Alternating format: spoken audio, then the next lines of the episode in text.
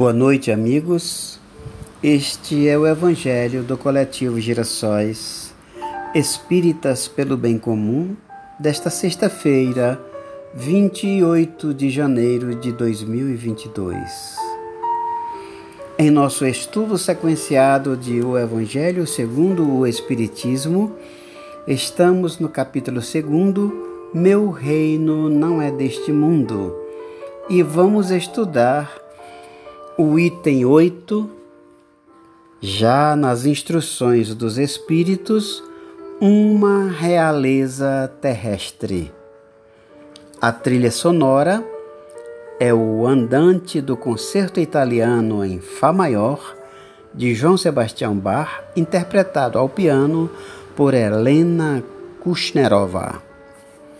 Em todos os momentos destas leituras e destas reflexões, pedimos que vibremos de todo o coração pelos enfermos da alma e do corpo.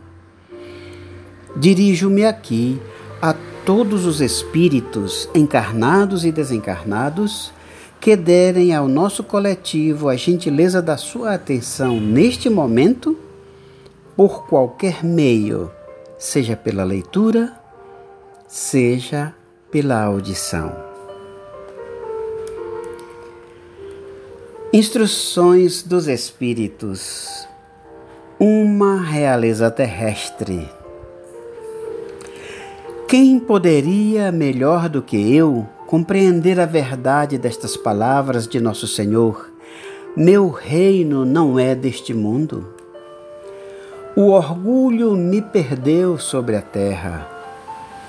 Quem, pois, compreenderia o nada dos reinos do mundo? Se eu não o compreendesse? O que foi que eu levei comigo da minha realeza terrena? Nada, absolutamente nada. E como para tornar a lição mais terrível, ela não me acompanhou sequer até o túmulo.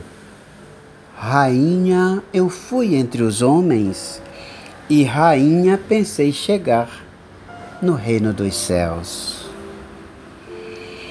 Mas que desilusão e que humilhação quando, em vez de ali ser recebida como soberana, tive de ver acima de mim, mas muito acima, homens que eu considerava pequeninos e os desprezava por não terem nas veias um sangue nobre. Oh, só então compreendi a fatuidade dos homens e das grandezas que tão avidamente buscamos sobre a terra. Para preparar um lugar nesse reino, são necessárias a abnegação, a humildade, a caridade, a benevolência para com todos. Não se pergunta o que fostes, que posição ocupastes, mas o bem que fizestes, as lágrimas que enxugastes. Oh Jesus, disseste que teu reino não era deste mundo porque é necessário sofrer para chegar ao céu, e os degraus do trono não levam até lá. São os caminhos mais penosos da vida os que conduzem a ele. Procurai, pois, o caminho através de espinhos e abrolhos, e não por entre as flores. Os homens correm atrás dos bens terrenos como se os pudessem guardar para sempre.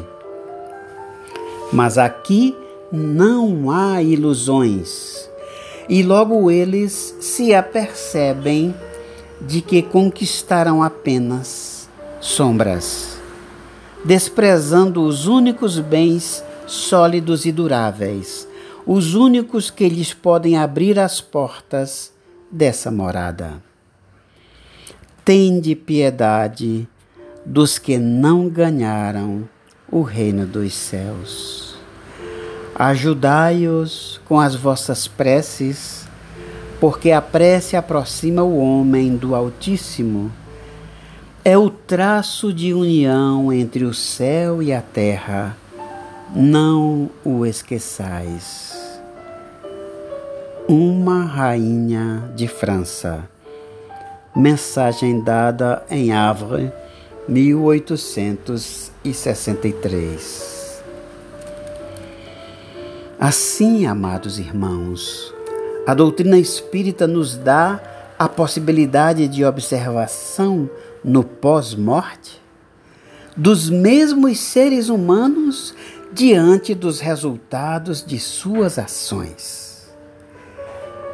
Amados, isso se deu, se dá e se dará com todos, quaisquer que sejam, tenham sido ou venham a ser suas condições na terra, do mais pobre ao mais abastado, do mais letrado ao que saiba menos, do mais belo ao de feições mais hediondas do mais saudável ao de saúde mais frágil, do mais humilde ao mais soberbo e auto-insensado entre todos os filhos de Deus. No quadro acima, vimos alguém outrora considerado como um grande deste mundo, na busca de reequilibrar-se ante a própria consciência vir espontaneamente e diante de todos, com finalidade altamente educativa, desataviar-se de suas vaidades e de seu orgulho e nos relatar seus desapontamentos no céu, ou seja, na vida espiritual. O ser humano é livre e senhor de seus atos e escravo de sua negligência e de sua impiedade. Um dia a vida nos exigirá explicações de cada atitude, de cada feito, de cada ação que nos era devida e que tenhamos deixado de realizar. Ressalto que o presente estudo, sendo propiciado e muito recomendado pelos espíritos superiores, não tem a finalidade de nos amedrontar, nos atemorizar quanto ao futuro, uma vez que só tem algo a temer aqueles que usaram mal o seu tempo e os recursos todos com que a vida os favoreceu. E prevenir-nos quanto a esse mau uso é a finalidade que nossos guias apontam como justificativa para esses cuidados. Vamos orar, meus irmãos. Amado Senhor de nossas vidas, ampara-nos diante de nossas velhas fraquezas, com que tentamos nos desculpar por não cumprirmos o nosso dever de filhos teus diante de todos os outros filhos teus, que nos deste para te amarmos e te servirmos, e de uma vez por todas acatarmos a sublime sugestão de Jesus ao, ao afirmar que o Pai é nosso, o pão é nosso e que o teu reino venha a nós mas que a vontade é tua. Ah, Pai amado, que essa lição que tanto nos irmana, nos iguala sob as maravilhas da filiação a Ti, que és o único Criador e mantenedor da vida em suas mais belas e mais significativas expressões que essa lição nos leve a superarmos nossa velha inferioridade diante de nós próprios e a caminharmos a passo decidido em tua direção. Isso nos restituirá a saúde em todos os aspectos do corpo, da alma, da família, da sociedade e fará com que nos reconheçamos teus filhos, herdeiros da tua luz e da tua glória. Se conosco, Senhor, hoje e sempre. Amém. Meus queridos irmãos, condiscípulos de Jesus e de Kardec, este foi para hoje o Evangelho do Coletivo Girassóis. Muito obrigado a todos vocês. Paz e bem.